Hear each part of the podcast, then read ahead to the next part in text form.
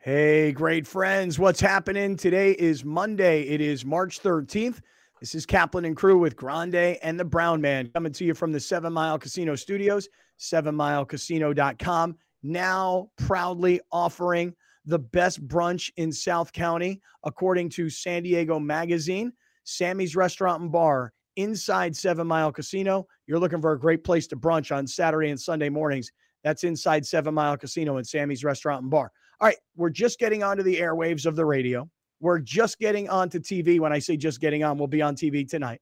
YouTubers, get involved in our live YouTube chat. Audio podcasters, on your own time, whatever you hear, make sure you hit us up on Twitter. Glad to have everybody back on this Monday, because remember, last week, Thursday, Friday, we took a couple days off. Alex was up at the Mountain West Conference Tournament, still hasn't made it back. So in today for Grande Alejandro, say good afternoon, everybody, to comedian Jason Lawhead, who we haven't seen around here in a couple of weeks. Jay Law, how we doing, man?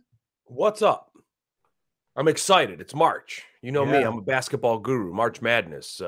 Been following the Ohio High School basketball state tournament. Then it bleeds into March Madness, which I love. And then before you know it, we're in the NBA playoffs and we're cooking. So I'm excited. Thanks for having me. And good to be back on the 1090 airwaves. You've been reffing any CIF? Well, it's all pretty much all done, but I did a couple this year. Yeah, I did a couple of boys a few weeks ago, and it's all pretty much wrapped up. And so it was a good season there when I dipped my toe in, and now it's just a nice observer of the game for the rest of the year, which I enjoy. So, this is the time of year where me and my dad talk a lot too, more than usual. We're texting, we're it's a great time with my dad right here on the wall next to Coach Wooden, my mom is nobody watches more college basketball than my 85-year-old mother. She knows everything and she can't wait. So it's fun, man. It's fun. My wife is kind of like always like, I can't believe you and your mom can go on for, Let me ask you a question.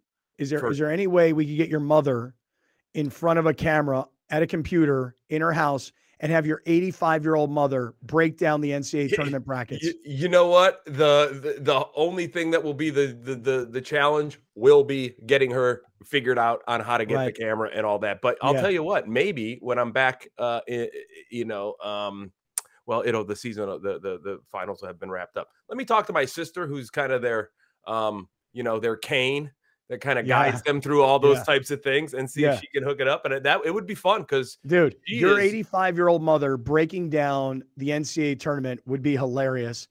And I guarantee you this, she knows a lot more about the NCAA tournament than I do. Oh, yeah, I guarantee you she knows a lot more about it than a lot of our listeners do. I had a friend last night, this woman hit me up about, 9:00 last night. And she said, hey, I'm trying to fill out my brackets for my office pool. Can you help me?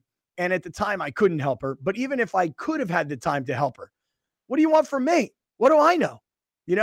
I've watched San Diego State. I've watched a little UCLA. I've watched a little USC. I'm interested in the teams from, the region. Again, San Diego State, USC, UCLA, UCSB.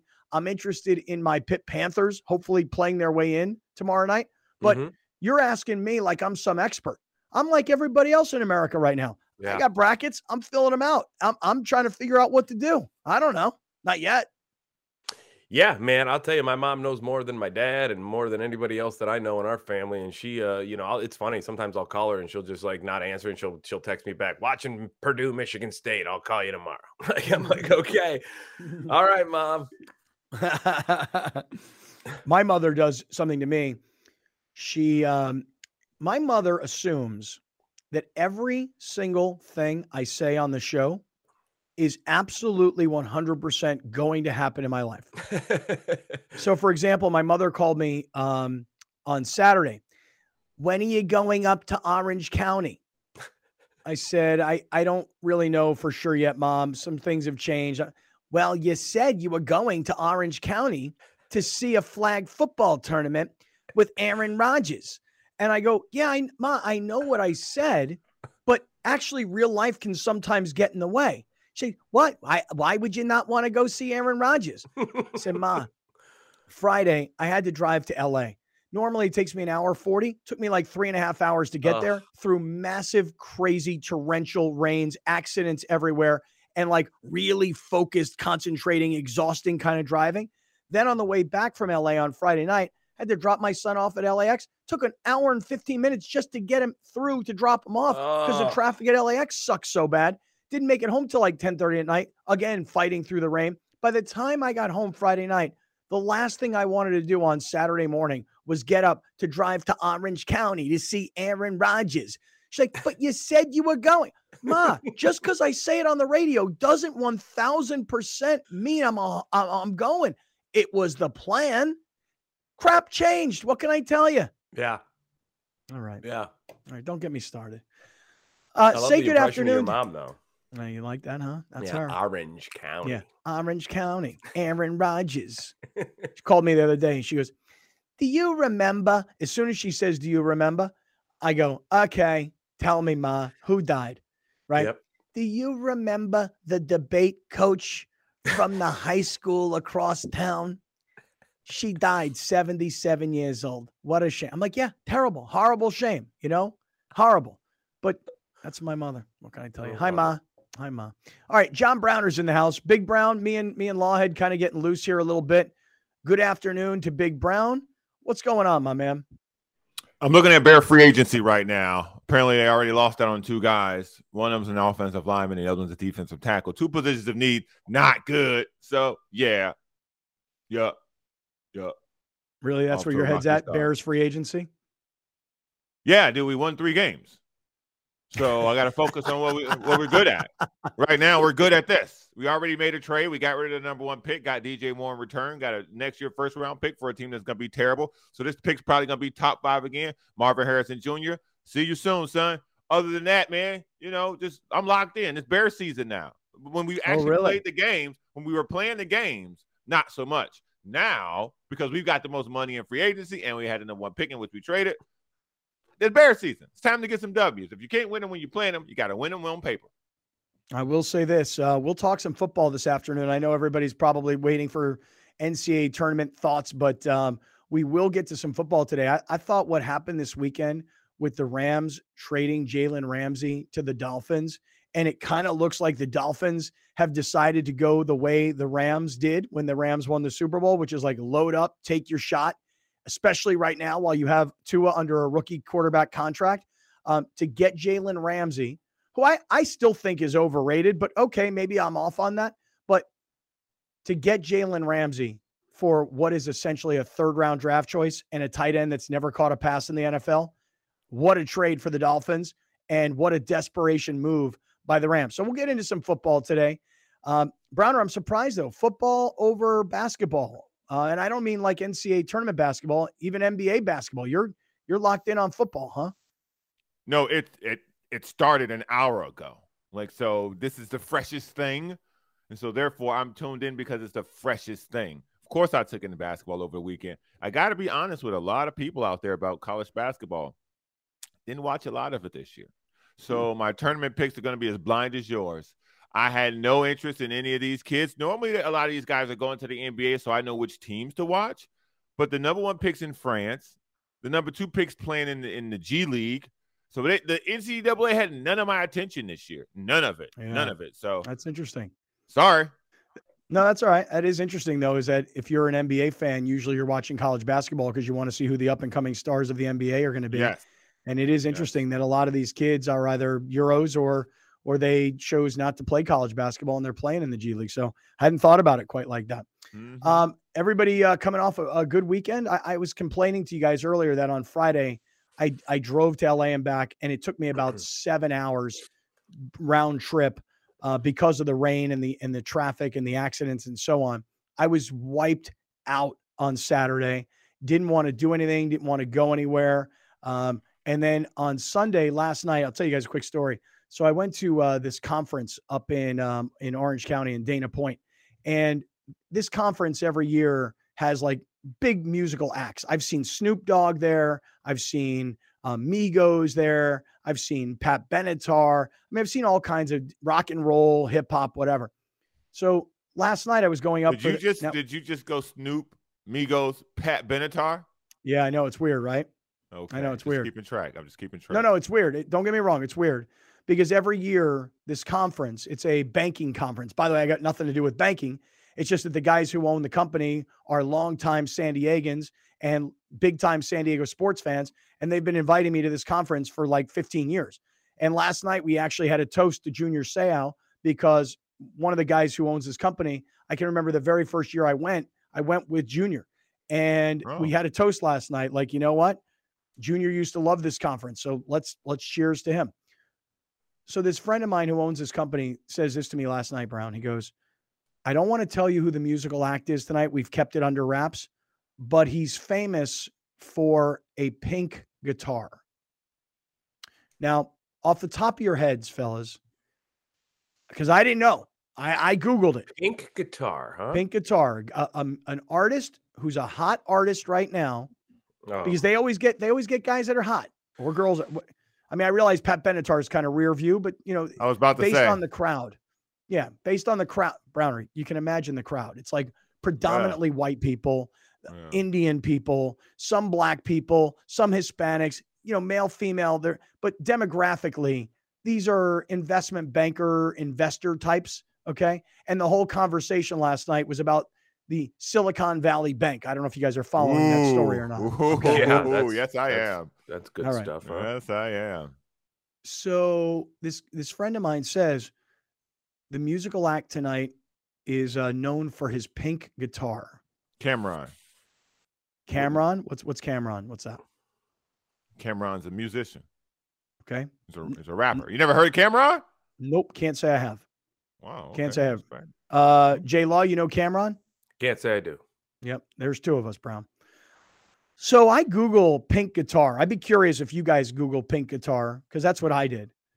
And I think I Googled like artist famous for pink guitar or something like that. And are you trying this right now, Browner? It just comes up pink guitar. It just shows me pink guitars you can buy. Okay. All right. So you're seeing pink guitars for purchase. Well, I think I wrote in like artist famous for pink guitar, something like that. Pink came up. Oh, pink. So pink came up, or just pink guitars. Yeah, I wish they had pink. That wasn't who it was last night. So I Googled pink guitar, you know, and I found. Not a good hint. Say again, Brown. It's not a good hint at all. It's all pink guitars.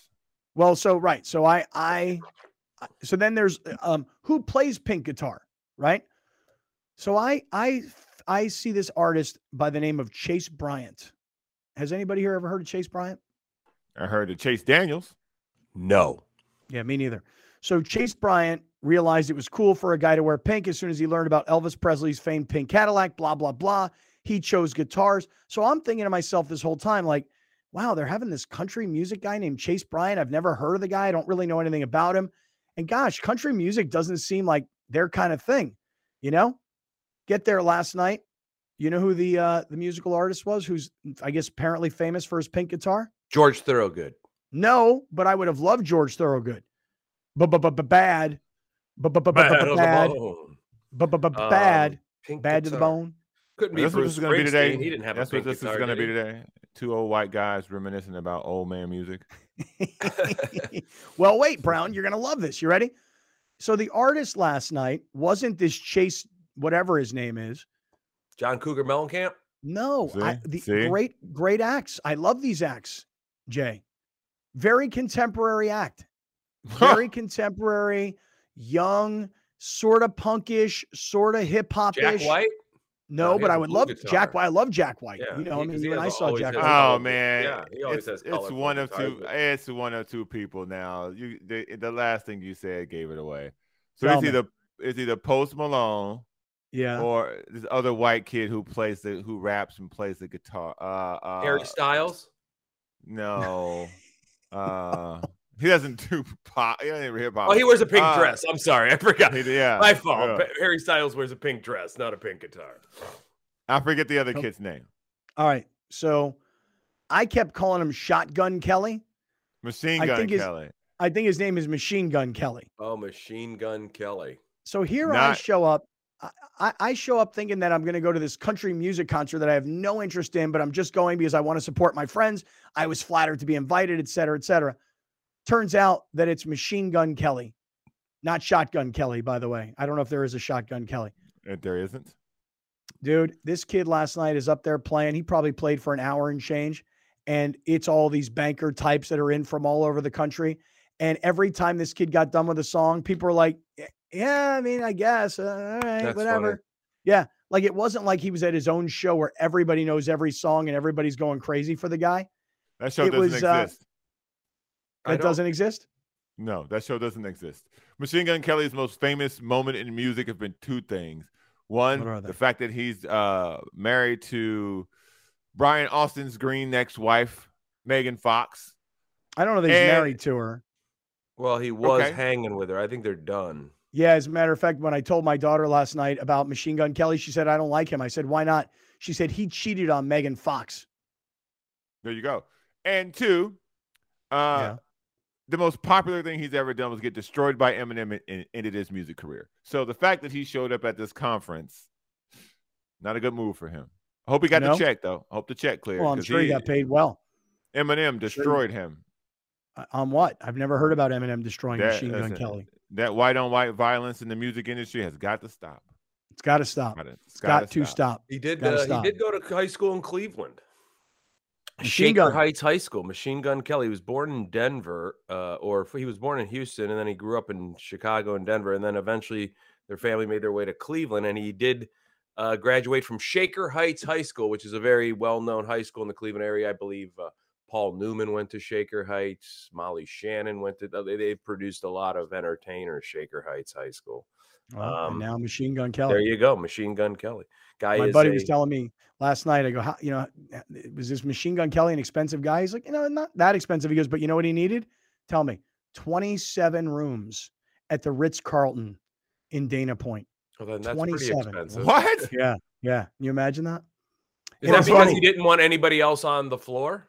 I don't know, dude. All I know is this, is that afterwards they had an after party and they told me about the band and they're like, this guy's out of his mind. The guy who had the after party band was 10 times better than Machine Gun. I said to my buddy, I go, you guys should give him 27 rooms. Yeah. Seriously. I wonder what that's about, 27 rooms. I mean, I guess maybe a couple you need for extra people you're bringing, but. I mean, dude, they had a big band. I wonder if that's just a, I don't want anyone on the floor above me or below me. I don't know. They had a big band, a lot of people in the band.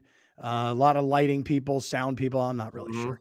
Anyway, so look, we got a lot to get to this afternoon. Plenty to get to. Browner mentioned football right off the start. I don't know if anybody followed this weekend. The Chargers were clearing cap space. And today, Austin Ekeler, who has been their star running back. And I mean, very underpaid compared to what he does. But he was an undrafted free agent coming out of college. And he replaced Melvin Gordon, who was their first-round draft choice. So, you know, if you're Austin Ekeler, you were happy to get a big payday. But now you're an established part of that offense, and they don't want to talk to you. They don't want to negotiate with you. So Austin Eckler's asking for his way out. I will tell you this: Aaron Rodgers, this past weekend, he, like I said, he was up playing in this fantasy football, this flag football charity event. This Aaron Rodgers to the Jets thing, by all accounts, is happening. You know, the Jets are clearing cap space, and Brandon Marshall had a quick little interview with Aaron Rodgers this weekend at this event, and Aaron Rodgers said, hey, you know, it's going to all happen pretty soon. But there was a buzz last night that Rodgers' agent, who's in Orange County, I mean, he didn't tell me this, and I didn't see him, to be honest, but through word of people that it's happening. The Aaron Rodgers to the Jets thing is like 99.9% of the way there. Wow. So that's going down, or at least that was the big word last night. You know, that's lost a lot of flair for me because it's dragged on for so long. It's dragged on too long. I whatever. Okay. Good luck to him. Good luck to him. I actually love it. Why? I love it. Want to see what happens. I love drama like this. Young receivers, young defensive head coach, his buddy's the offensive coordinator. So I just think this is a disaster waiting to happen. I think the New York media market's going to chew this dude up. He loves the attention, but he gets to control the attention in Green Bay. In New York, you will have no control over what these guys ask you, where they follow you, and I don't think he can handle it. I really don't. I think it's very sensitive. I think Aaron Rodgers is very soft, very, very soft, and we're about to find out how soft. Yeah, I disagree. All right, we'll see. That's why I love it. That's why I love this story. All right, so stick around. We're just getting going. Big Brown is in the house on a Monday. Jason Lawhead is in for Grande. Let's get into San Diego State winning the Mountain West Conference, not just the regular season, but they wound up winning the tournament. They got the automatic berth, but you know what? The Mountain West actually did quite well to get into this tournament with 4 teams. We'll get into that story coming up. Padres spring training, we'll jump into a bit of that as well. Obviously, we've already started talking about NFL free agency and who's making what moves. We'll jump deeper into that. And who knows what else happens as the afternoon goes on. We're in the 7 Mile Casino studios, 7milecasino.com. This is Kaplan and crew on a Monday. Hey, great friends. What's happening today is Monday. It is March 13th. This is Kaplan and crew from the 7 Mile Casino studios, 7milecasino.com. Hey, by the way, mark your calendars for May 4th. It's a Thursday night. We're having a dinner and a show at 7 Mile Casino. I'm asking you to mark your calendars now. We're going to put information out here real soon about the menu, the price, who's performing, et cetera, et cetera. Stay tuned for that because I'm telling you, a sellout is going to be like 60 to 70 people. It's going to be very small, very intimate. So there's going to be high demand, but there's going to be really low supply. So stay tuned. Mark your calendars. Thursday, May 4th. Padres don't play that day. As a matter of fact, the next day, Padres-Dodgers start a series at Petco Park, and it's Cinco de Mayo. So it's going to be a great Thursday night party. We're all going to be at 7 Mile Casino Studio. Well, this is the studio. We're all going to be at 7 Mile Casino, the casino, and we're all going to have a great time. Mark your calendar, May 4th. All right, Grande, not here. You got Lawhead in. Big Brown is in the house. Hey, fellas, anybody do anything exciting this weekend before we get started? Because I told you in the opening segment, my mother expects me that when I say something on the radio that I'm 1,000% going to do it. And one of the things I was hoping to do this past weekend was get out on Saturday night to the San Diego Loyal opener, the season opener. And I just didn't make it. Just did not make it on Saturday night. It's kind of hard to convince the girlfriend, you know, hey, I know I've been working crazy all week. I know we haven't spent that much time, but hey, Saturday night, let's you and me go down to the soccer game. Yeah. That was not happening. That was not happening on Saturday night. But I will say this. I saw a lot of great friends down at that Loyal game. Matter of fact, 2 who I love, Luis Escobedo and Afi Lopez. Afi comes pulling into town. He flies into town. And the first thing he does is he gets in the car and goes right to California Holistics, get himself set up for the weekend. Then on Saturday night, Afi and Luis go to the San Diego Loyal game. And Jay, I don't know if you've seen this picture or not. Here's a picture that these guys posted on social media of the 2 of them chilling at the San Diego Loyal game on Saturday night. And look what they're both wearing. I don't know if everybody can see this who's watching on YouTube or watching on TV. Those are the Kaplan and Crew sustainable t-shirts available in the merch shop. Look at these 2 dads. Look at these 2 studs. These are dad models right here and both rocking the sustainable t-shirt. And the best part of this for me was they wound up taking pictures with our former 1090 colleagues, Darren and Marty, that they posted on social media. Then they took pictures with our former colleagues who used to do mornings for us, Ben and Woods. And the whole time they're taking these pictures with these other shows and they're wearing the Kaplan and Crew gear. Louis, Afi, love you guys. Way to represent. Appreciate you. And that's what I'm talking about right there. You know, we don't make money on these t-shirts. I mean, like a couple bucks, but that's what being a great friend's ambassador is all about. Rock the gear to a game, take pictures with people on other radio shows around San Diego wearing our gear. Dude, that was money. What'd you think about that, Brown? Thought it's bomb. I always like to see people out here rocking the gear. Whoever created it, no matter what, as long as they rock it, showing it around town, having a good time. It's a good shirt. It's got a nice feel to it. It's in the moment. I think we're going to see a lot of those shirts around Petco. I think that's going to be one we're going to get a cease and desist about, but you got to ride it out while it's going.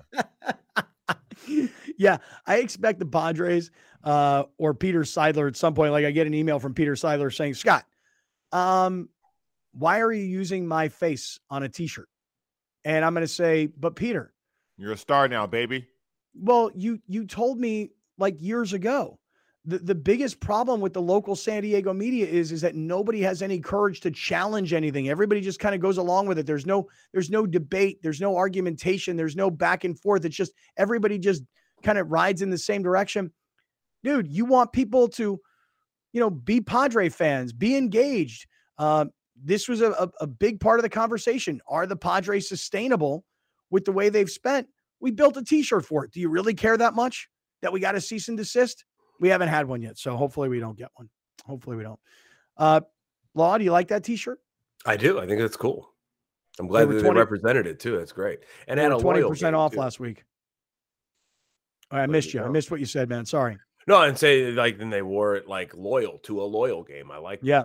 Kind of a theme. Yeah. I know everybody was down at that game on Saturday night. I was like, man, I would love to go. I would love to go. But I can't imagine saying to my girlfriend, hey, let's not go for dinner tonight. I know we haven't spent a lot of time together all week. We're both busy. We're both working like maniacs. But let's go down to the San Diego Loyal game. That was not happening. Could you guys have convinced your ladies to go? No. My lady couldn't convince me to go. No, you could. Right. Exactly. I'm good. I'll pass. Sorry. I mean, I love everybody. Go Loyal. I hope you bring it home. I just, unless it's Ted Lasso, I can't watch soccer. Hey, does Ted Lasso get started again here real soon, or has it already begun? A couple weeks, I think it comes out, or maybe it has already, but I know it's right on the doorstep of releasing. And Browner, did you finish the rest of us, The Last of Us, The Best of Us? Oh, I gotta tell y'all, The Last of Us is one of the best shows I have seen in a very, very long time. Well done. All the episodes linked up. Every second of the show felt like it meant something. The last episode let me down, man. It really did. I don't know The Last of Us. It's a show on HBO. Okay. Very good. 8 episodes. You can tackle it in a weekend. Okay. Very, very good. It's a great watch. It tugs at the heart. If you cry watching television, there are multiple moments in this show that will bring you to tears. It's a post-apocalyptic show, so you don't expect to see that, but it happens multiple times. But the last episode, man, whew, lost a lot off the fastball that last episode, man. Really? I know Browner's been promoting this show to us for weeks. Yes. Now, don't be wrong. You should still watch the show. The last episode just it doesn't own up to it doesn't rise to the level of the previous ones. You know how things build, and then the finale, you're like, oh my God, that was great. They shot their load pretty much this episode before the season finale. But I mean, it was good. It just wasn't up to par with what they had done up until that point.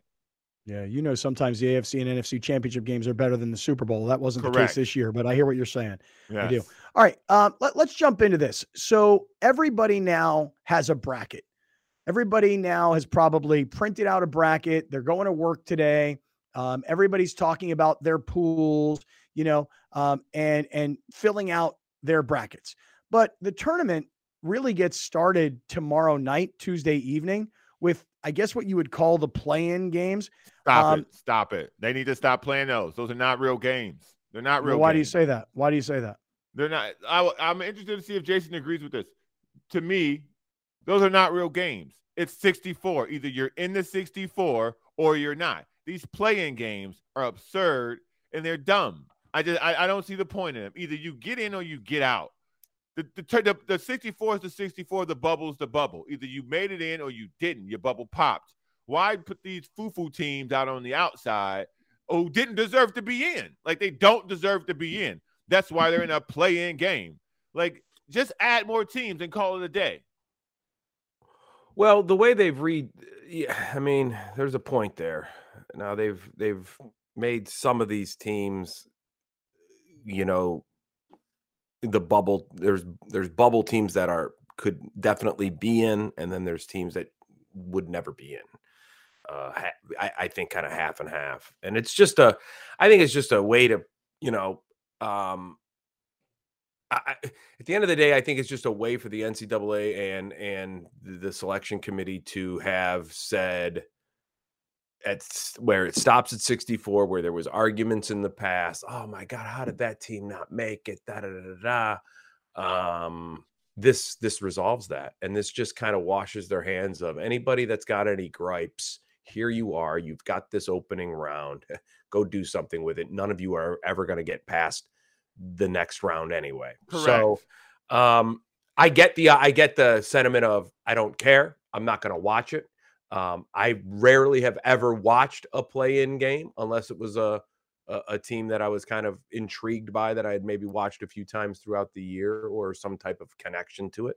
But yeah, I mean, it goes by. You don't really notice them. The teams that come in from the play-in game have rarely even won the next round game. And if they have, they've not gone past the second round to even get to the Sweet 16. So it goes quickly out of sight, out of mind. And by the time you're rolling into that first weekend of what we're used to, the Thursday, Friday, Saturday, Sunday, you're engulfed in great basketball. March Madness is clicking. And if one of these teams ever do anything, that will be a story. Yet that has yet to come. I don't think it'll come anytime soon. Possibly if the fields get more parity and more parity and more parity, and a team like that finds their way into a play-in game, and maybe they get a star player that hasn't played all year, and that's the reason they struggled. You know, you never know. They could catch lightning in a bottle, but. It is what it is, and it's something for the selection committee to say, get off our back. Here's 4 or 5, 6 extra teams, and you know the field is set, and there doesn't have to be 2 days instead of the 2 or 3 days of why didn't this team make it? Those games are being played. All right, let me say this though, Browner. So, look, on a Tuesday night or a Wednesday night.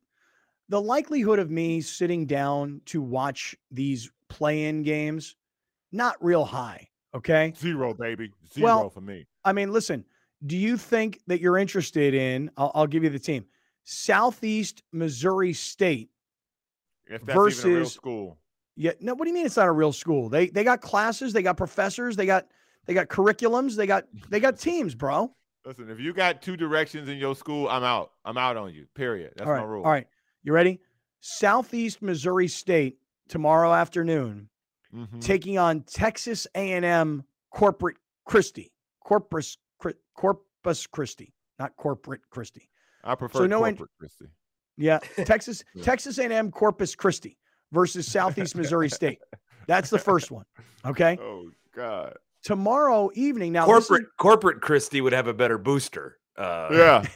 Better boosters to pick from than Corpus Christi. Their NIL deals would be crazy. Yeah, the Corpus Christi. Yeah. The fighting dollar bills. The fighting Benjamins. So Southeast Missouri State and Texas A&M Corpus Christi, you're out on that. Way out. Now tomorrow after the evening game tomorrow, the later game. Now this is where I have to disagree with you. Because you see, as much as I also tend to think it's kind of a little ridiculous that there's going to be 4 play-in games before the field of 64 is official, right? But Brown, tomorrow evening, my Pitt Panthers against Mississippi State. See, so you've got an ACC team versus an SEC team, 2 teams that were right on the bubble, right on the verge of getting in, and now these 2 teams go toe-to-toe. One stays, one goes home. And the only thing about it is that yesterday, my alma mater, the Pitt Panthers, sent a tweet like, we're dancing, baby. We're back. And I'm like, what do you mean? Like, what do you mean we're dancing? We're like warming up to go dancing. Yeah. We're not officially really dancing, are we? See, to me, this is about getting eyeballs to the television, for me, in my opinion. So if I'm them, if I'm the NCAA bracket people, I'm making a field. I'm putting Pitt against one of these directional schools, and then I'm putting who's Pitt playing? Mississippi State, and I'm putting Mississippi State against the corporation, and because therefore you get eyeballs. So now all the eyeballs are going to be on the game with Mississippi State and the Pitt Panthers. Nobody's going to watch the directional school versus the corporation. Who's watching that? Right, and then the winner of that game actually, you know, the winner of that game actually has a favorable bracket. The winner of that game will go in and they will play Iowa State at 19-13. Good team, but 19-13, very beatable at a 6 seed. If they can win that game, they'll play the most likely Xavier, a 3 seed who's had a great year. But let's be honest, that conference isn't a bowl. You know, if you've caught a little magic and you're playing good basketball, Xavier isn't some, you know, Goliath that you need to topple. And there's actually, it's interesting because those two schools are competent enough basketball programs, or they've been in the tournament several times before without having to use the play-in game. So it could be interesting. That Pitt, Mississippi State 11 seed battle going against Iowa State, potentially Xavier. There's some noise to be made in that bracket. The other ones, I don't see anybody else really falling into a bracket that's favorable to them, but that winner of that matchup actually has a favorable bracket. But the next one, the next day, Wednesday, Fairleigh Dickinson against Texas Southern. Again, two 16s fighting it out. And then the later game Wednesday, this is all the appetizer, Browner. Nevada from the Mountain West against Arizona State from the Pac-12. So, look, I know what you're saying about these games don't really mean a whole lot, you know, but if you're like jonesing to get to Thursday to the tip-off of the tournament, you got two games to play in on Tuesday night. You got two games to play in on Wednesday. And I'm personally not like the target audience, but it's just a big tune-up to get you to Thursday and get you through the first weekend. Listen, I've enjoyed watching. It's a gambler's audience. Yeah, I've enjoyed watching the XFL. It's not the same. Okay? It's not the same level of football. This will not be the same level of basketball. Yeah, it'll look the same. It won't play the same. So good luck watching that. It won't, unless you know kids at this school, or unless your alma mater like Pitt, this game can't hold your attention. Not at all. Yeah. Yeah, I can't say I disagree too hard. I mean, I'm not like going to fight it out with you on that. The only reason I'm even relatively interested in is because that's the only way my school made it in, you know? Now, speaking of schools making it in, let me get to San Diego State. As a matter of fact, before I do, just a quick shout out to our friends from Penske San Diego, PenskeSanDiego.com. Make your car buying experience fun and fast. Go to PenskeSanDiego.com. 12 dealerships, 9 brands, 1,000 cars on their lots combined throughout San Diego. And if you use PenskeSanDiego.com, I'm telling you, it's going to be fast. And you're going to actually have a good time because you're going to be able to go through all the different cars, all the different brands. You tell them, hey, I'm coming. I want to try these 3 cars. They'll have them waiting for you by the time you get there. PenskeSanDiego.com. All right, let's go to San Diego State. So San Diego State is going to play Charleston in the first round. And, Jay, I don't know anything about Charleston. Maybe your mom does, but here's what I do know. Here's what I do know. 5-12s are where upsets traditionally happen in the NCAA tournament. San Diego State is a 5. Charleston is a 12. Brown, maybe you could put these numbers up on the screen for everybody who's watching, because if you weren't paying attention to Charleston this year, if you don't know what conference Charleston plays in, if you don't know who the coach is, and if you can't name one player, then guess what? We all got that in common. Here you go, Jay Law. I would argue some people listening to this show can't name some of the kids from San Diego State. So that's good probably luck. True. Charleston Chew. I have no idea who's on Charleston at all. Nor do I. But here, but take a look at the screen. Charleston 31-3. They come from the Colonial Athletic Conference. They average 80 points per game, and they can shoot threes halfway decently. They're a 33% three-point shooting team. San Diego State, great season. No, like, bad losses. You know, they don't have, like, one of those USD kind of losses. They average 72 points per game. They can shoot threes, 35%. So, I mean, I don't know anything about Charleston. Mm-hmm. I expect San Diego State to win, but a 5-12 does kind of scare me a little bit. No, I've done a little research. Go ahead, Browner. Here's why the 5-12 in this particular case shouldn't scare you. Okay. Their record is 31-3. They're a 12 seed. That's all you need to know. That's all you need to. A lot of people look at that and go, this will be a tough game. This is an upset alert. What's going on here? I was just cheersing everybody. I was holding my bottle. I cheersed everybody. They have one meaningful win. They got 31 wins and 3 losses. Like, yeah, okay, miss me. Who'd they play? Right. Who they got one meaningful win. Right. So I'm good. One meaningful win against a tournament team. Who's that? By a million. Yeah, State by a million. They beat Kent by 2. They lost to, you know, the funny thing is out of their 3 losses, I did some research on them last night, and there's some things to fear because of a few things that I've kind of looked through read through the lines. So they lost 2 back-to-back games in the middle of the season to Drexel and Hofstra, one by 1 point, one by 4 points. Their other loss was early in the season when to a preseason #1 UNC that historically did not make the tournament. First time ever in the field of 64 that a team that went to the Final Four last year and were the preseason #1, that they did a double whammy. Nobody had ever done either one. Nobody had ever gone to the Final Four and missed the tournament the next year, or been the #1 overall ranked team in the country preseason and missed the tournament. They double dipped on that one. So they lost 102-86 early when Carolina was #1 in the first week of the season. Those 2 losses, a 2-point win against Kent, who's the only tournament team that they did play. But when I looked into the numbers, I thought, wow, look at their statistics. They've got Jay, you got 30 seconds, and we'll pick it up on the other side. Keep going. 8 guys that have played all 34 games. They've got 5 guys averaging double figures and another guy averaging 9 points a game. They balance their minutes. They've got really good stats across the board as a team collectively with individuals. Nobody really standing out, but a really good team. So they're going to come to play. Browner ain't buying it. Look at Browner rolling his eyes. They're going to come to play. Bee-bop, bee-bee-bop, bee-bop. I couldn't reach my glasses. Nerd alert, huh? I couldn't reach my glasses, man. Go 31-3 out on day one. Get out of here. All right, let me do this. When we come back, we're going to hear from Brian Dutcher, what he said or what he thought yesterday when the Aztecs had their name called rather quickly. And Brian Dutcher cutting down nets and falling backwards into the students. We'll get to those stories coming up. Plus, we'll start to look over at spring training. Let's see what's going on with the Padres here as we get ready to start another week of spring training. And is anybody watching the World Baseball Classic? We'll get to all of this on the way from the 7 Mile Casino Studios. This is Kaplan and Crew on a Monday. All right, great friends. Hey, it's Monday afternoon. This is Kaplan and Crew from the 7 Mile Casino Studios. Whether you're listening on radio, watching on TV, catching up to us on YouTube, make sure you're getting involved in our YouTube chat. And by the way, thanks to all the YouTubers. I don't know what is going on. I don't know if it's an algorithmic thing. I don't know if it's all the great friends spreading the word. I really don't have the answer on it. I just know this. Our YouTube stats have made huge jumps. I think a lot of it is Toby McDonald and cutting out our clips and writing all this clickbait. But our YouTube numbers going through the roof so far in 2023 is thanks to everybody who's watching on YouTube and listening on audio podcasts.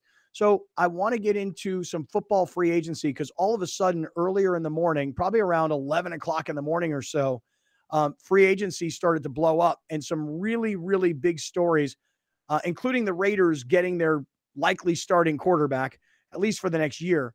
We'll talk about that coming up. Want to get into Padres spring training. But if you're just getting with us, we got Jay Law in today for Grande. Browner's in the house. But we were discussing San Diego State basketball.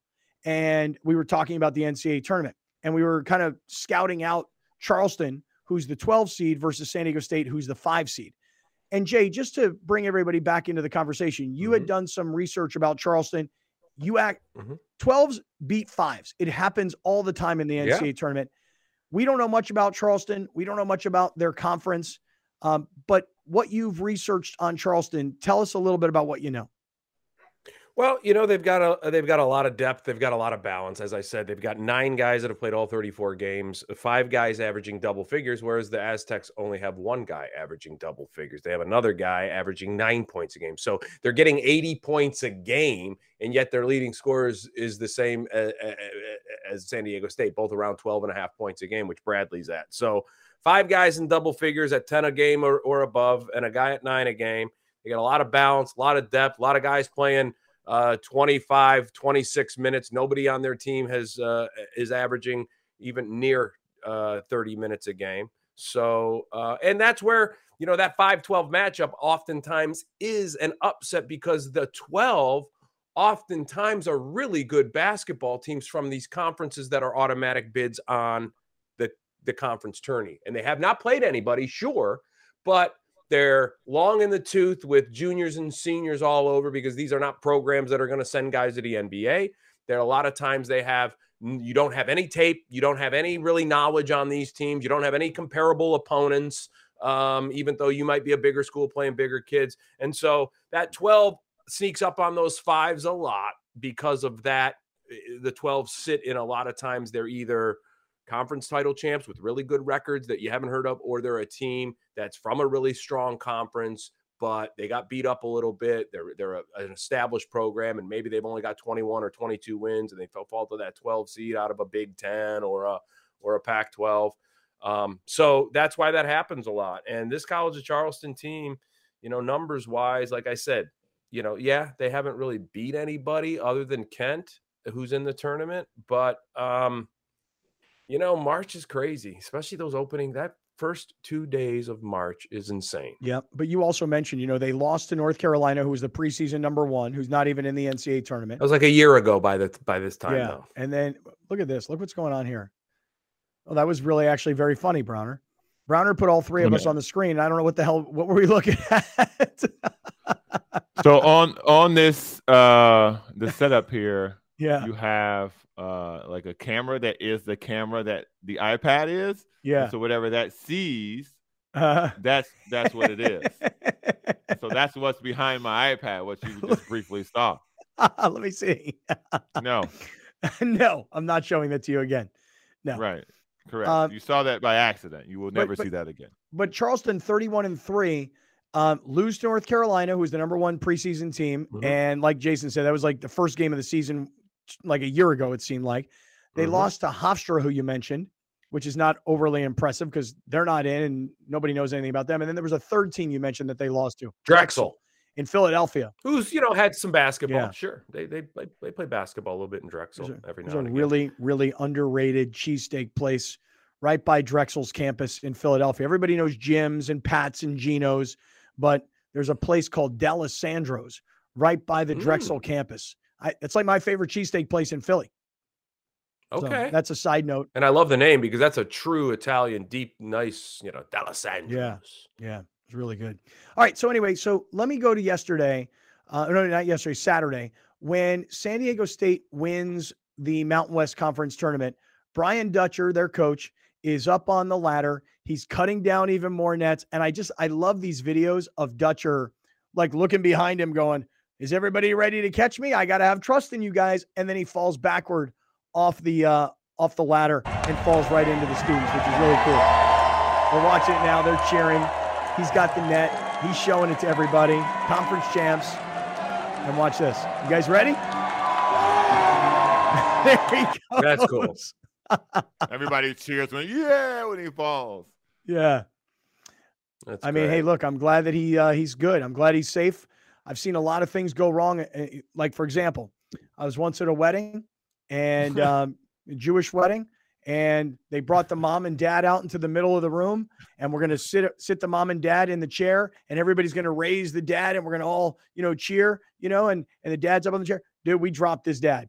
I don't know if he broke his wrist or sprained his ankle. I don't remember exactly what happened. We dropped the dude. You know, stuff goes wrong. No, these are young athletes, top of their game, probably peak physical condition of their life. A bunch of old drunk people picking an old man up in a chair to lift him over their heads.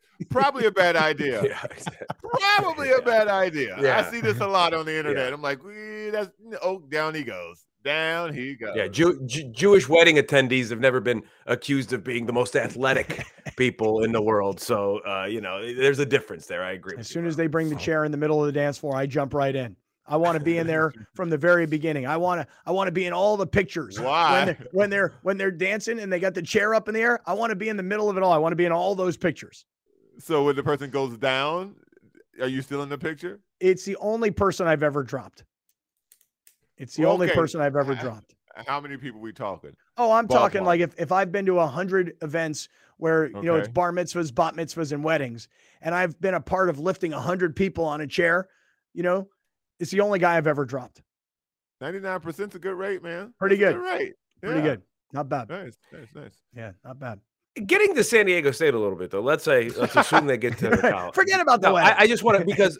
Now, but I do want to get to the opening round for them a little bit. And I want to give, first off, congratulations to the team for doing what they've done. And congratulations to Brian Dutcher. I don't know if you watched the broadcast and listened to the broadcast, but one thing that stood out to me during that broadcast of that championship game is in the past 4 seasons, San Diego State has the third best record in college basketball. Houston, Gonzaga, San Diego State, and Kansas have the top 4 winning percentages. When you look at Brian Dutcher, since he's gotten there, right, you can always give credit to the guy before him in the first year or two because a lot of it's that his recruits, but obviously Dutcher has been the top recruit man for Steve Fisher going all the way back to the Fab Five. Right. So this isn't like it's just only Fisher's imprint and it was handed over.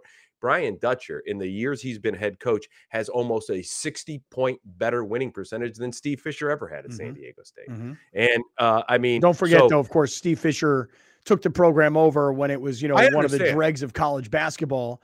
No, and, but that's not a shot at Fisher. What Dutcher has done is take over from Fisher and actually make things better.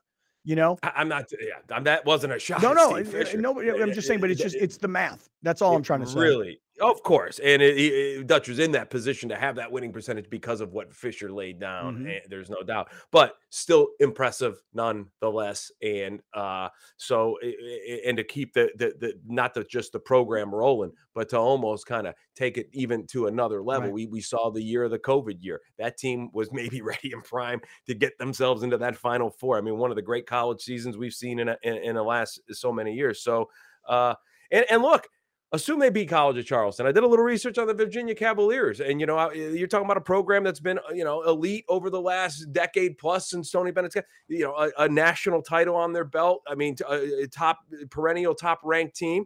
And look, they are not that good.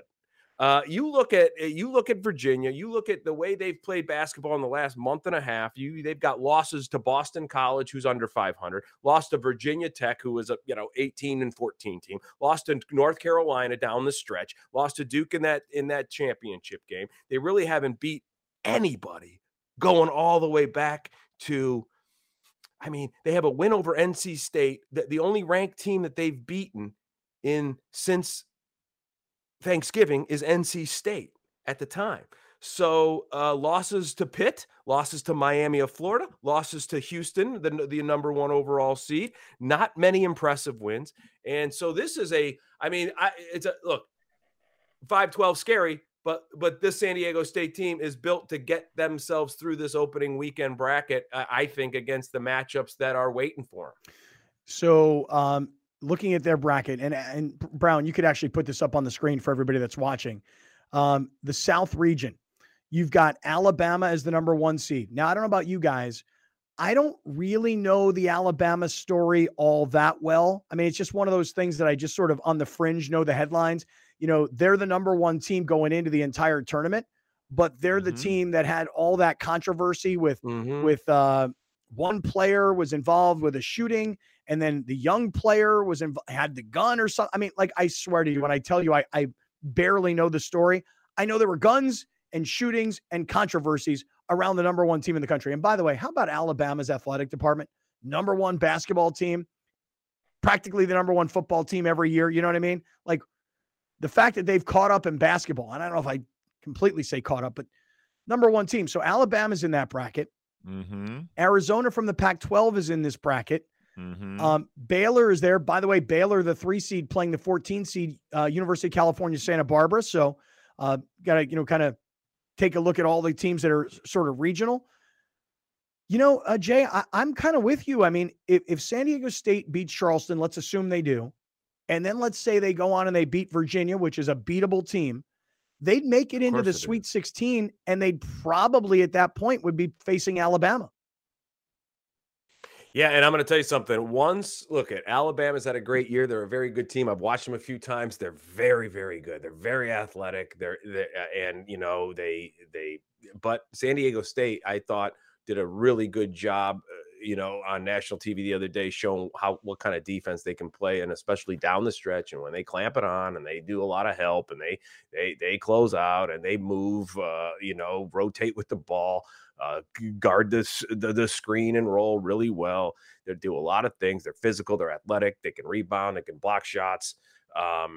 And look, Alabama, once they get into that Sweet 16, the media circles will start, or the media wagons will start circling, man, because they've had this kind of story on the bring it up now and again, But when the attention is concentrated on 16 teams and 4 in one day and only 2 games that day, and it's a #1 overall seed and they're in the Sweet 16, and yes, they're having a great team, but they're not the type of program that has had this type of success over the long haul, where they can kind of go, all right, the media has been down our throats before about a bunch of stuff, and we get attention, like, you know, the Carolinas and the Dukes have those programs have had the media, you know, looking over them for the entirety of their, you know, existence, basically. So this will be a new thing, and that could be, you know, advantageous, you know, if that's the matchup. And Browner's there's a shaking his head. For the media. Browner's not giving us any credit on that, huh, Brown? No, this kid was on CNN before the tournament even came near its completion or the brackets being built. Them being in the Final 16 and this story becoming bigger won't bother this kid, man. This is an NBA player. This is a top 5 NBA player. This is what I kept saying. If San Diego State runs into one of these, they're in trouble. And this kid is a NBA basketball player. So the ability to guard tough, that won't affect this kid. He's been the #1 person on every scouting report against better teams.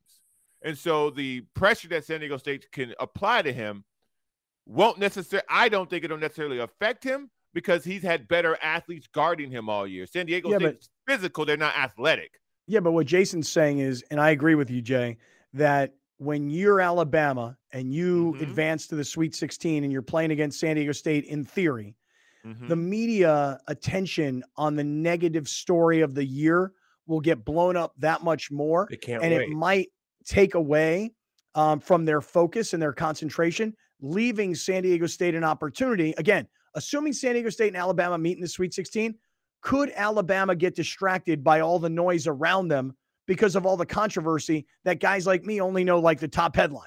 Let me repeat this one more time. I don't think you guys heard me clearly. I want to be very clear on what I'm saying to you.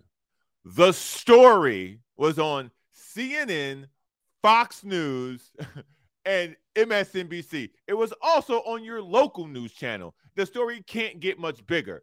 It literally, unless they charge the kid. Other than that, that's it. It was the #1 story for multiple weeks in college basketball. And it made regular cable news. Hey, nothing that happens in this tournament other than the winner will make local cable news. None of it will. Speaking of news this past weekend, I don't know if you guys saw, this was late last week. You know how I've had my problems with KUSI here in San Diego? Did you guys see that Sandra Moss, who was one of their news anchors who's been suing them for like the last 3 years, finally won her case that she was underpaid simply because she was a woman? In other words, her male counterparts, who she was doing the exact same job, were making so much more money than her. And she sat there in a courtroom battling against the owners of this television station, all pompous and arrogant, and sat there as they were read the verdict that they lost and she won. And I spoke to Sandra over the weekend. She's going to join us later this week, because anything I can do to promote what those people are, I'm happy to do it. Happy to, especially after what they did to me on New Year's Day this past year. That one was even better for me. I didn't mind that, you know, the grandson put out all this negativity on social media and that ended our on-air relationship. I can't look at you because of what you said about my son nonsense that they pulled on New Year's Day. Anyway, whatever. Another story for another time.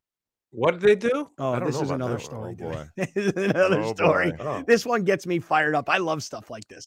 All right. Oh, let me do this real quickly. Let me just mention everybody, our friends at iThriveMD.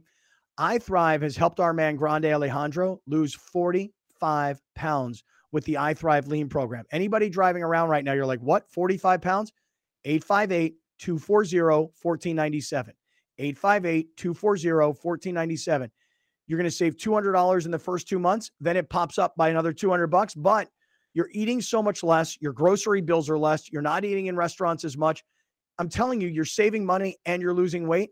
And how do you do it? One little injection once a week. That's it. And everybody who's on it just raves about it. So if you're trying to lose weight, you can't change your diet. You don't have the time to go work out. You don't have the skills or the background or the knowledge.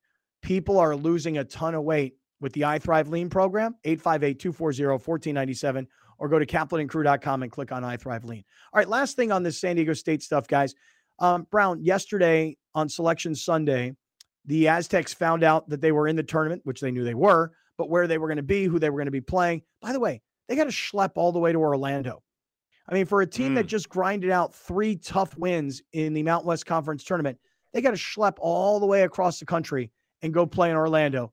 Here's their head coach, Brian Dutcher, after the selection. Let's go ahead and play that. That was in a hurry. See your name that fast. I thought I might have to sit in there a half an hour to see our name called. But we were called early, playing Charleston. Obviously, they've won 10 in a row, 31-3, I believe. And we've had a common opponent. They beat Colorado State earlier in the year. And they got beat by North Carolina. They beat Virginia Tech. So they played some high major schools and had some success. So I don't know a thing about them other than the record and that we are going to see them in Orlando. And we're going to do a lot of homework between now and tomorrow when we practice and start getting ready for this event. All right. Hey, Jay, I didn't know that. I mean, I know you said you were doing a little homework. I didn't know they beat Colorado State. Yeah, I didn't really kind of see that was on the radar. I was kind of looking at as many games as I could when I was kind of formulating it. But yeah, no, they beat Colorado State, which is proves that like I said, look, they can win basketball games. They wouldn't be 31-3 if they couldn't. And as he mentioned, they've won 10 in a row, and before that, those back-to-back losses, I think they had won 12 in a row, something to that effect. So they can get hot, obviously. Tell you, I was watching. And they're closer to home. You know, their fans just have to get into a car to drive to Orlando. Charleston's not very far. No, it's like 5 hours, Charleston to Orlando. I read this earlier today. And it's like the same amount of time driving from Charleston to Orlando as it is to fly from San Diego to Orlando. Right. So I just don't think that you're going to have I don't think you're going to have a huge San Diego State contingent in Orlando. And Charleston might have some fans. So, all right, listen, coming up. We spent a lot of time on San Diego State, NCAA tournament. That's kind of a big story, obviously, today. I would like to spend some time in the next segment on the Padres spring training, because Joe Musgrove, who we talked about how long he's going to be out with his toe injury after this weightlifting incident. But Joe Musgrove, typical Joe Musgrove, he's like already got his cleats on. He's already pitching off of a mound. He's already trying to make his way back to the start of the regular season. We'll get to the Joe Musgrove story and the Padres spring training. Also, earlier today, NFL free agency started to happen, and teams are making moves. I think the biggest move so far, you could talk about yesterday with the Dolphins and the Rams and the trade for Jalen Ramsey, but the Raiders needed a quarterback. And since Tom Brady said he was retired, who does Josh McDaniels know the best, who's an available free agent quarterback, who's got a winning record? And we'll get to that story coming up. So NFL free agency, Padres spring training, all still to come. We're in the 7 Mile Casino Studios. This is Monday, and this is Kaplan and Crew. All right, great friends. Hey, it's Monday afternoon. This is Kaplan and Crew with Grande and the Brown Man. No Grande today. Jason Lawhead's in for Grande, Brown Man here. And we are in the 7 Mile Casino Studios, 7milecasino.com. We've talked a lot today about the NCAA basketball tournament, San Diego State. Could they possibly make a run? Who might they see? We've kind of gotten a lot into the NCAA tournament, so we'll have a lot more as the week goes on. But, guys, big news coming today from the NFL. I feel like that's like bigger happening today kind of news than Padres spring training. So I'll throw it to you guys. You want to start with the Padres? You want to go into the NFL? My vote's NFL. What do you guys say? All the important people are playing baseball somewhere else. Go with the NFL. Yeah. Now the Padres did have a 16-year-old kid playing for them over the weekend. I did see that. I found that to be very interesting. You're never going to see him for at least 3 years, but I thought it was impressive that a sophomore in high school basically was in a spring training game. I thought that was cool. It is pretty amazing. Hey, are you guys watching the World Baseball Classic? Hell no. Really? No. I say really as if I am. I'm not. But I will tell you guys this, like my son is really, really into it, you know, and I'm a big supporter. I think he's rooting for Team USA, who lost yesterday to Mexico, and he's rooting for Team Israel, because what I love about Team Israel is this. like all the major league players who play for Team Israel, nobody's Jewish, you know? But if my great grandmother once high-fived a guy who was Jewish, I can get in on Team Israel. Actually, there's a kid from here in San Diego. I want to say his name is CJ Stubbs. I think it was CJ. I don't remember if it was CJ or Garrett yesterday, because there's two Stubbs brothers that both play in the major leagues. One is in Houston and one is in Philly. And one of them had a bases clearing double yesterday that won the game for Team Israel. So, yeah, so I'm rooting for Team Israel. I do find it interesting how many Major League Baseball players want to play in the World Baseball Classic, even if it's not for their home country. So, like, if you're American, but you can't play on the World Baseball Classic USA team, but you have a little bit of British in you, I'll go play for Great Britain. Like I mentioned, the Team Israel guys, you know, they're like, okay, well, I'm eligible to play. They want me to play. I'll go play. Like, why would you want to go play for Team Israel or Team Great Britain rather than just being at spring training with your guys? I don't know. I mean, maybe they know something about the World Baseball Classic that is more prestigious or more fun, or I don't know, but I'm not really sure. Something for the bio, you know? I guess my son is, my son is like really into it. And my girlfriend's sons are into it too. So I guess yesterday, the Team USA versus Team Mexico game, which was over in Phoenix, apparently the place was nuts, you know, with like Mexican fans who were cheering on their team. I mean, I personally wasn't watching it, but I think I watched more XFL yesterday than I did World Baseball Classic, believe it or not.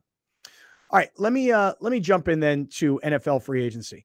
Guys, the Raiders today, earlier this morning, made a move that they're going to sign Jimmy Garoppolo. And the Raiders were desperate for a quarterback. They still might draft one. They've got a top 10 pick. But if you're thinking about drafting a young quarterback, the way the Chiefs have done it, and the way the Packers look to be doing it, and the way the Chargers at one time did it to go from Breeze to Rivers, if you have a veteran quarterback who's been a winner, getting a guy like Jimmy Garoppolo to the Raiders, if you're Josh McDaniels and you had him in New England and he knows your offense and he knows your language, and not only can he come in and be your starter, assuming he's all healthy, but can be your kind of locker room voice. I don't know how you guys feel about it. I think in the early days of free agency here, that's a great move by the Raiders. What do you guys think? I thought this was something that a lot of people could see coming. The fact that they already had this guy as their backup who wasn't really, you know, raising the eyebrows, and you bring in a guy who knows your offense. Like you said, knows your offense. You're comfortable with him. There's no need to relearn anything. This guy's going to slide right in. This is the guy who Tom Brady, Bill Belichick wanted Tom Brady out for, apparently, if you believe everything. So clearly there's a high level of confidence in him within that offense. So I don't know what that means, though. I don't know what that means. We still don't know if Josh McDaniels can coach. And that's the bottom line. Like, what was wrong with David Carr that, you know, Jimmy Garoppolo couldn't do? Either or, whatever. Yeah, that Jimmy Garoppolo couldn't do it. Yeah, yeah, my bad. He always says David Carr. My bad. Because that's the one I still say San Diego Chargers. So. So I don't see this as a massive upgrade. I see this as more about being familiar and comfortable with somebody, and I think he's more comfortable with Jimmy Garoppolo than he was with Carr. So we'll see where that gets him. Well, and I think the contract kind of, you know, indicates a little bit of commitment to him. $34 million guaranteed, 3 years, 67. I feel like at least they feel like, hey, this is going to be our guy for 2 years before we start maybe. You know, unless, you know, the backup surprises us, or if a draft pick puts us in a place that there's a guy we love. I mean, I feel like $34 million guaranteed, that deal. I think it's almost kind of a commitment to, okay, you and I are going to work together for the next 2 years, McDaniel and Garoppolo. You know, so Jay, I see it slightly different, which is this. You ready? Okay. Here's how I see it. It's a one-year deal. This is the way I see it. Okay. Because think about this. You ready? What does a starting quarterback in the NFL make? True. I mean, Daniel Jones with the Giants just signed for $40+ million, right? Sure. So if you're the Raiders, you just got Jimmy Garoppolo for $34 million guaranteed, right? Well, that's under market value for a starting quarterback in the NFL. So if I'm the Raiders, the way I'm looking at it is, hey, look, we'll sign you to a 3-year deal. $67 million, $34 guaranteed. It's under market value if we only get 1 year out of you. We need Jimmy Garoppolo to come in this year, be our starter, hopefully be healthy, run this offense that he already knows, be the voice in the locker room that we need him to be. And then with the 7th overall pick, we may dip into the draft and go get one of the top 3, 4, 5 quarterbacks who might be available to us, probably top 3 or 4 really. And then what we do is we have Jimmy Garoppolo be to this young quarterback what Alex Smith was to Patrick Mahomes for at least a year. Just get us through a year. Let this kid learn the offense. Let him learn the personnel. Let him learn the coaching staff while Garoppolo does his thing. Now, by the way, if Garoppolo has a good year and we want to keep him around for the next year and continue to cultivate this kid, that's fine. If he has a decent year and we're ready to start the kid the next year, this is all in theory, Garoppolo could be an under-market backup quarterback and an insurance policy. So, I mean, the way I look at it is if they give him 34. Sure. Either way, I feel like it's a 2-year, like, hey, we're diving in with this. I mean, no major disagreement. You know? I'm just saying that I think it's a great move for the Raiders. Me too.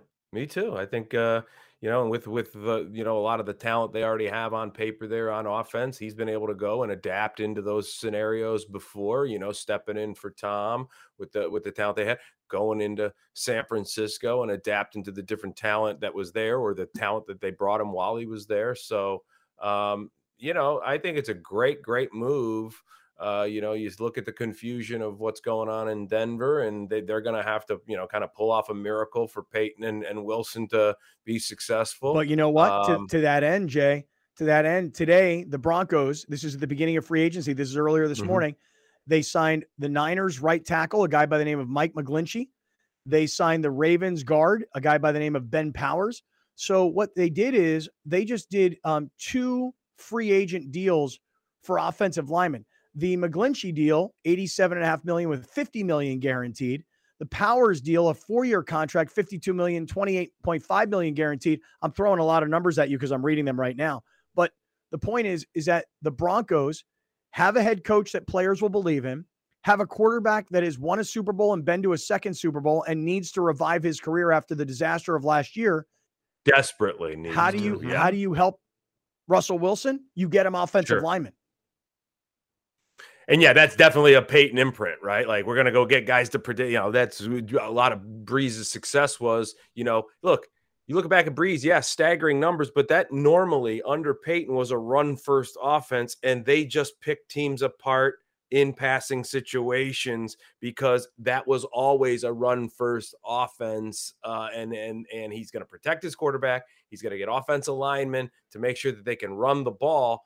And I mean, hey, it's got to work, right? It's still got to work. Russell Wilson still has to have that desperately big year to come back from. So all that still has to work. But yeah, that definitely has a Peyton imprint. I'm just saying, I love where the Raiders possibly could go. If Garoppolo can give the Raiders what he gave the 49ers, what they have on paper right now with, you know, some weapons, they you know, that, but back to Browner's point, and this is going to be a big, it's almost like Wilson has to prove, does he still have it at quarterback? McDaniel has to prove, can I coach? I think the Russell Wilson's cooked. I'm sorry. I don't think a coach is going to change that. And again, a lot of people are on the Sean Payton boat. I understand why they're on the Sean Payton boat. I'm not one of those people, man. I don't think this guy is some kind of offensive genius. I think that he had Drew Brees, and Drew Brees made it very easy for him to do things because Drew Brees was a legendary passer of the football. Russell Wilson is not that. So I don't necessarily see where there's going to be carryover from the coaching styles. I think this is a completely different animal he's going to be trying to coach, who, quite frankly, I don't think he's going to get along with. Because Drew Brees was a professional. He was he wasn't late yet. He was a fiery competitor, and he spoke his mind. Russell Wilson seems to be a complete phony. I could be wrong about that. I never met the guy. I don't know him. But the way he's portrayed all around football is not good. No. It's not Drew Brees level. Nope. But, you know, just think about this. The Chargers over the weekend renegotiated deals with Joey Bosa and Khalil Mack on the defensive side. They renegotiated deals with Keenan Allen and Mike Williams on the offensive side. Then today there was a report now that Austin Ekeler has asked the Chargers. He wants to seek a trade because Austin Ekeler is not happy with his contract. And the Chargers were like, no, we're not doing anything for you. And that's the treatment you get when you're an undrafted free agent out of a small school that shocked the world by becoming their star running back, and they're giving him no respect, no love. So the Raiders get better with Garoppolo on paper. Mm-hmm. The Broncos get better with Peyton and these two offensive linemen that they sign immediately. So the Broncos are better on paper, and the Chiefs are the defending Super Bowl champions. So, so are the Chargers just reorganizing their cap space because maybe they plan on trying to get something done with Justin Herbert before the start of the season, and they're making space for something like that? Because, guys, that's what the Jets have been doing. I mean, the Jets have been making space so that they can get this Aaron Rodgers deal done. I said it in the opening segment of the show. By all accounts, from people that were around Aaron Rodgers this past weekend up in Orange County at this flag football charity game, everybody says, every sign is saying that Rodgers is going to the Jets. And I would expect, as Rodgers said, it's going to happen here soon, one way or the other, decision's coming.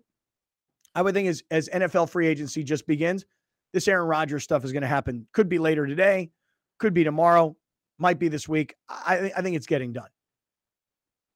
You know, yeah, I kind of felt like this season everything pointed towards that anyway, right? Like they didn't go do anything. They didn't do a thing at the trade deadline. So I kind of feel like that was them ripping off the Band-Aid as well with Rodgers and saying, yeah, we signed you to the deal, but we're not going to make this team any better with whatever you got. And they made a little rally at the end of the year, but then I think just the whole perception, the whole attitude of where they've gone, letting Devontae Adams go, not doing a darn thing at the trade deadline to make that team any better in a division that definitely had a wild card asking to come out of there. And so, yeah, I think all signs point to it's over in Green Bay, and it's been that way since Devontae Adams ended up in Oakland. Yeah, or, you know what? You know what? I still say Oakland. Another thing that has really gotten my attention by the nothingness that has come out of it are the Rams. Oh, dude! Like the trade for the trading of Jalen Ramsey, I understand that. I don't, whatever. But they've done nothing, and all I've heard is that Matthew Stafford might be gone. Yeah. So this idea that we got rid of Jared Goff, who now basically gave you the exact same numbers as Matthew Stafford, just in a different uniform. Now we're going to get rid of Matthew Stafford, but I was told that this was the connection that the coach needed. This was the guy. They're simpatico. They're locked into each other. They were in Cabo. They won a Super Bowl. Now you're talking about shopping them? But that's that's why they are kind of almost forgiven in the situation in there. They won a Super Bowl, and that's the hat they're going to hang on to let all this other nonsense. How long is that worth something? But, well, I know, and they're just playing that game. They're going to say, obviously, we're going to try to get back to, and the pressure is going to be on at some point for them to go back to the drawing board and get results. But we talked about it a lot throughout the season this year, and I think they just figured, what, we got that Super Bowl, we did what we had to get it, and if brick by brick this thing falls apart throughout the season, we'll just deal with that when it comes. Well, and it did, yeah, right. Brick by brick, it fell apart. They can say we sacrificed the future to win a Super Bowl. Mm-hmm. Most fan bases would say, "I'll do that." Not only did they win the Super Bowl, but remember, they'll always have it historically. They won the Super Bowl in their own building. True. So, look, when you take a look at it, Brown, you can put this up on the screen. The Rams are in a complete rebuild now. They cut Bobby Wagner. That experiment for 1 year didn't really work. They traded Jalen Ramsey, which, again, all they got for him, for a guy who's supposed to be the best corner in football, they got a third-round draft choice. Kind of gives you an idea of the market for a guy like Jalen Ramsey. They let go of pass rusher Leonard Floyd, and they're trying to find a way to get rid of Allen Robinson because he's no good. So the Rams are in a complete rebuild mode, and I actually think the Stafford part of it is interesting because there's no guarantee that Stafford comes back. Yes, Brown, there's been some talk about shopping him, but if I'm the Rams, I mean, based on his arm injury last year, based on his neck injury, head injuries, and all the beatings that he's taken over the years, man, I might consider taking my shot with Baker Mayfield with this current rebuilding kind of team than Matthew Stafford. But what we heard all season was that the head coach didn't want to do a rebuild. He didn't want to do a rebuild. Well, but now here you are massaging yourself into a rebuild. Because I saw yesterday, this is another thing I saw yesterday, I laughed at it. Aaron Donald announced he's coming back next year. Like, what? I didn't even know that was a thing that you weren't going to come back. Right. Like, what? That's what you're doing. Every year now, you have to wait and see if Aaron Donald's going to come back. Like, by the way, Cooper Kupp tore his ACL. So, like, what's – how smart is your head coach? Everybody loves him. If I were the Rams, I'd be looking to try and trade Aaron Donald next because it's rebuild time. It really is. Yes. All right, let me do this. Browner, can we get to a highlight of the day, man? What do you think? Can we pull that off before we get to the uncensored version of today's podcast? It's time for the highlight of the day, man. If you want to get high, man. I'm just really high. You're going to have to give me a highlight of some sort because, I don't know, or something. Oh, hey, maybe there's something. You know what? Maybe I got something. I think I got something. Okay, because I was going to tell you that we didn't get to the Padres, and I actually wanted to use this. I wanted to get into this a little bit, but Bob Melvin's comment on Joe Musgrove was something that I was thinking we could get to for a highlight of the day. But if you had something different or better, no, we can. I'm going to save mine for the uncensored portion of the show. Okay, all right. Hey, by the way, the uncensored portion of the show you can only get on YouTube or audio podcast. And I think what I'm going to do is in the uncensored version today, I'm going to announce more details of our 7 Mile Casino May 4th dinner and show. I'm going to release a little bit more information. So if you're listening on radio or you're watching on TV, make sure you come to the uncensored version of the podcast. All right, to the highlight of the day presented by Torrey Holistics, where you save 20% by using our promo code SLAMDANK. Here's a quote from Bob Melvin. Look at his hands. I know. Whoa, Bobby, slow down, baby. It's just a still photo where he's got his hand on Joe Musgrove's tuchus. Right in the crack. Yeah. He says, this is Bob Melvin, quote, "It's pretty amazing to me, kind of making sure we take it easy. We don't want to go too far and get a setback with it. He's been good about keeping his arm going. And now that he's in spikes and gotten off the mound, we have to be careful going forward. If it were up to him, he'd be pushing the envelope for opening day. I still don't think that'll be the case." Point being this. Musgrove gets hurt in a freaky sort of weight room accident. Mm-hmm. And all the talk was how many weeks into the season it's going to be before he's able to come back. And Musgrove, being Musgrove, is doing everything he can do to try and get back for the start of the season. I don't think it's any major shock, right? No, none at all. And this is what I said when the injury happened. There's plenty of time for this toe to heal and for him to be ready to go. And quite frankly, this is better because this rests his arm. This is a guy you're going to need for the long haul. This isn't a guy who needs to prove anything. This is one of your guys. So yeah, there's five years and 100 million reasons why you don't rush this guy back. Yeah. Last night, I'm just curious. And by the way, the highlight of the day presented by Torrey Holistics, California Holistics. You know the deal. SLAMDANK is the promo code. You save 20% for all your cannabis brands and products. Could be for sleep, could be for pain, could be for recreation. There's a lot of cannabis places in San Diego, but Torrey Holistics and California Holistics, they're our partners. That's who we ask you to work with. So last night there was this Lakers-Knicks game. I happened to be at this conference in Orange County, which is, it's called the Roth Conference, where I told you guys I saw this Machine Gun Kelly guy last night. So I will say I didn't watch not 1 second of the Oscars. Did anybody watch any of the Oscars last night? Negative. No. My wife and I went to a couple's house for dinner, and the TV was never even on. Yeah, I feel like a year ago, the Chris Rock slap, I felt like it was such big, giant news, and it got me actually interested in seeing some of the movies this year, and yet not 1 ounce, not 1 second of time into the Oscars last night. Not 1 second. Yeah. And I'm sorry, like I just, you know, hey, to each their own, like I said about soccer, I love Ted Lasso, and God bless, I have a good friend who's in soccer broadcasting, Alexis Guerrero. Save it for overtime. Save it for overtime. Yeah, wait, We're going into uncensored. We're going uncensored right now. Radio listeners, so much more to get to from the 7 Mile Casino Studios. We're back after this.